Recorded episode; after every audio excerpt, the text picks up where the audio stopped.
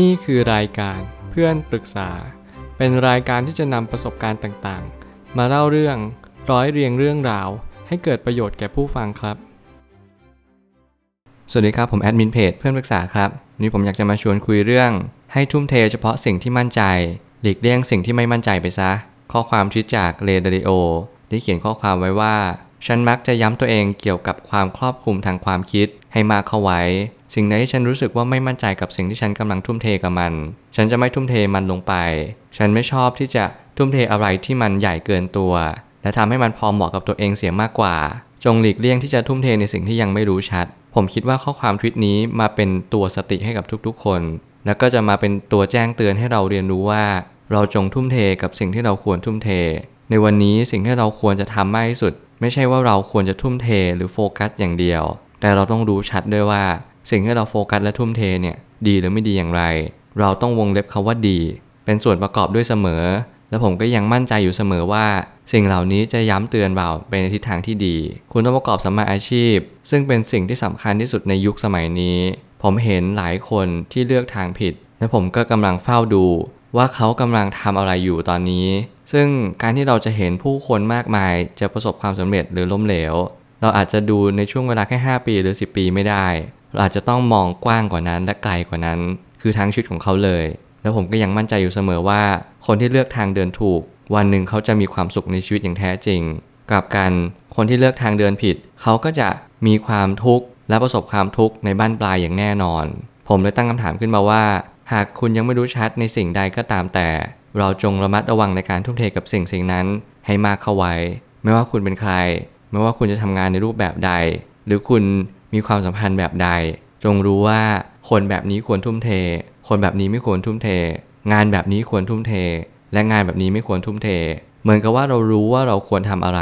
ในแบบที่เราควรจะเป็นแบบนั้นจริง ๆ เราจะไม่ทำสลับกันหรือตลปัดไป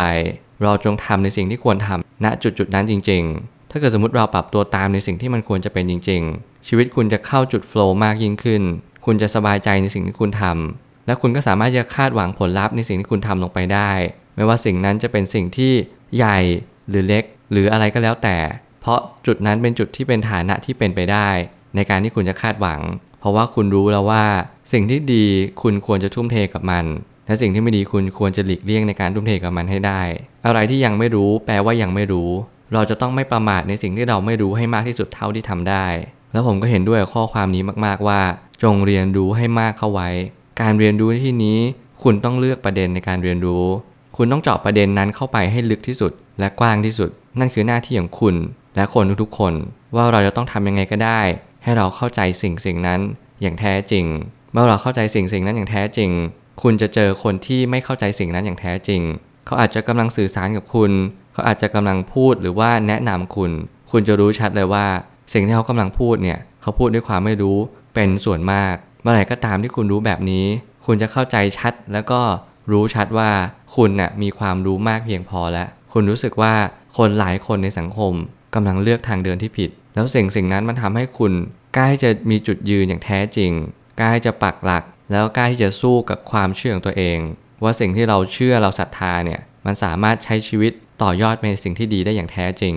การทุ่มเททั้งแรงกายและแรงใจได้นั้น จะต้องเริ่มจากเรามั่นใจอย่างมาก แล้วว่าสิ่งนั้นน่าลงทุน มีโอกาสที่จะสำเร็จมากกว่าล้มเหลว เมื่อไหร่ก็ตามที่เรารู้ชัดแบบนี้ คุณจะต้องประเมินสถานการณ์ตลอดเวลาว่า ไม่ว่าอะไรจะเกิดขึ้น คุณจงมองสิ่งที่มันเป็น และหลีกเลี่ยงสิ่งที่มันไม่เป็น อย่างที่ผมบอกแต่แรกว่า ให้เราประเมินสถานการณ์ว่าเราประสบความสำเร็จในการลงทุนครั้งนี้มากน้อยเพียงใด อย่างน้อยที่สุดเราอาจจะเสียน้อย หรือไม่เสียเลย นี่คือสิ่งที่ควรจะเป็น การลงทุนที่ดีที่สุด ไม่ใช่ว่าเรา high risk high return เสี่ยงมากได้กลับมามาก แต่เราจงลงทุนอะไรก็ตาม ที่เราได้ร้อยเปอร์เซ็นต์และไม่เสียกับมันเลย คือเสียกับมันศูนย์เปอร์เซ็นต์ผมยังเชื่ออยู่เสมอว่ามันมีอยู่จริงๆบนโลกใบนี้ เขาเรียกว่าการลงทุนในความดี เมื่อไหร่ก็ตามที่เราเป็นคนดี คิดดีพูดดีสามสิ่งนี้จะเป็นตัวปกป้องและปกปักรักษา ชีวิตเราให้ยืนหยัดอยู่ได้ตราบนานเท่านาน คุณไม่ต้องเป็นห่วง คุณไม่ต้องกลัว วันนี้คุณจะเจออะไร ปัญหาอุปสรรคมากมายเพียงใด จงทุ่มเทและก็ลงทุนในความดี สิ่งเหล่านี้จะเป็นสิ่งที่การันตีและช่วยให้ชีวิตคุณดีขึ้นได้อย่างแน่นอน ช่วงที่เราล้มเหลวให้เรียนรู้กับมันให้มาก ทุ่มเทไม่ต้องมากในช่วงแรก เพื่อจะได้เรียนรู้กับสิ่งต่างๆ ตามความเป็นจริง เมื่อไหร่ก็ตามที่ ในตอนที่คุณกำลังเจอความทุกข์แน่นอนว่าคุณอาจจะมืดแปดด้าน แน่นอนว่าหูคุณกำลังอาจจะดับอยู่ ตาคุณอาจจะมองไม่ค่อยเห็น หรือพร่ามัว สิ่งที่คุณต้องทำต่อจากนั้นก็คือ พยายามพิจารณามัน จดจำรายละเอียดเหตุการณ์ให้ได้มากที่สุด ถึงแม้ว่ามันจะไม่น่าจดจำเลยก็ตาม ผมจะแนะนำว่าต่อมา คุณจะต้องนำเหตุการณ์นั้นมาขบคิดให้ได้ มาวิเคราะห์ มาแตกย่อยรายละเอียดว่า สิ่งเหล่านี้เนี่ยเราสามารถนำมาใช้ แล้วก็สามารถปรับใช้กับชีวิตของเรา ได้อย่างแท้จริงหรือเปล่า บางครั้งเนี่ยเราไม่รู้ว่าเรากำลังเจอกับอะไร เราไม่แน่ใจว่าเราจะไปต่อได้ยังไง ท่ามกลางความทุกข์อันมืดมนเหล่านี้ แต่ถ้าวันหนึ่งคุณเข้าใจความทุกข์นี้ดี ความทุกข์นั้นไม่ใช่เป็นสิ่งที่น่ากลัว ความสุขสิน่ากลัว ความทุกข์ทำให้เรามีเกราะป้องกัน มีภูมิคุ้มกัน ในการที่คุณจะเผชิญหน้ากับความล้มเหลวต่อไป สุดท้ายนี้การปรับตัวเป็นสิ่งที่สำคัญอย่างยิ่ง ถ้าเราไม่ปรับตัวกับอะไรเลย เราจะไม่รู้ว่าเราควรทุ่มเทกับสิ่งใดมากที่สุด และไม่ควรทุ่มเทกับสิ่งใดมากที่สุด และผมก็ชอบเน้นย้ำอยู่เสมอในเรื่องของการปรับตัว ไม่ว่าคุณจะเป็นคนแบบไหน เพศใด ใครก็ตามแต่บนโลกใบนี้ คุณจะเป็นต้องปรับตัว ผมจะเน้นย้ำแบบนี้อยู่เสมอให้คุณมีสติ แล้วก็ระลึกถึงตัวเองอยู่เสมอว่า ไม่มีใครสามารถช่วยคุณได้ วันหนึ่งเพื่อนรอบข้างที่ช่วยคุณ เขาไม่อยู่แล้วคุณจะทำยังไง วันหนึ่งพ่อแม่ที่เลี้ยงดูฟูมฟักคุณ เขาอาจจะไม่อยู่บนโลกใบนี้แล้ว คุณทำอย่างไรต่อไป แฟนคุณเขาอาจจะไปทำงาน คุณอาจจะเจอปัญหาอยู่คนเดียว สิ่งเหล่านี้เป็นสิ่งที่เรียกว่าคุณต้องแก้ปัญหาเฉพาะหน้า ถ้าเกิดสมมติคุณไม่มีสติเพียงพอ ปัญหาทุกปัญหาจะถาโถมมาที่คุณ แล้วคุณจะรู้สึกว่ามันหนักหน่วงมากๆ การที่คุณจะแก้ได้ก็คือ คุณต้องรู้ว่า อะไรที่คุณควรจะปรับตัว และอะไรที่คุณไม่ควรปรับตัว จงทุ่มเทในสิ่งที่เป็นทางแห่งความดี และจงหลีกเลี่ยงในการทุ่มเทในสิ่งที่เป็นทางไม่ดี สิ่งเหล่านี้ทำให้ชีวิตคุณดีขึ้น อย่างตราบนานเท่านาน ตราบจนที่คุณทำมันต่อไปเรื่อยๆ จนสิ้นลมหายใจไป ผมเชื่อว่าทุกปัญหาย่อมมีทางออกเสมอ ขอบคุณครับ รวมถึงคุณสามารถแชร์ประสบการณ์ ผ่านทาง Facebook Twitter และ YouTube และอย่าลืมติด Hashtag เพื่อนปรึกษาหรือ f r ร e n d t a l k ด้วยนะครับ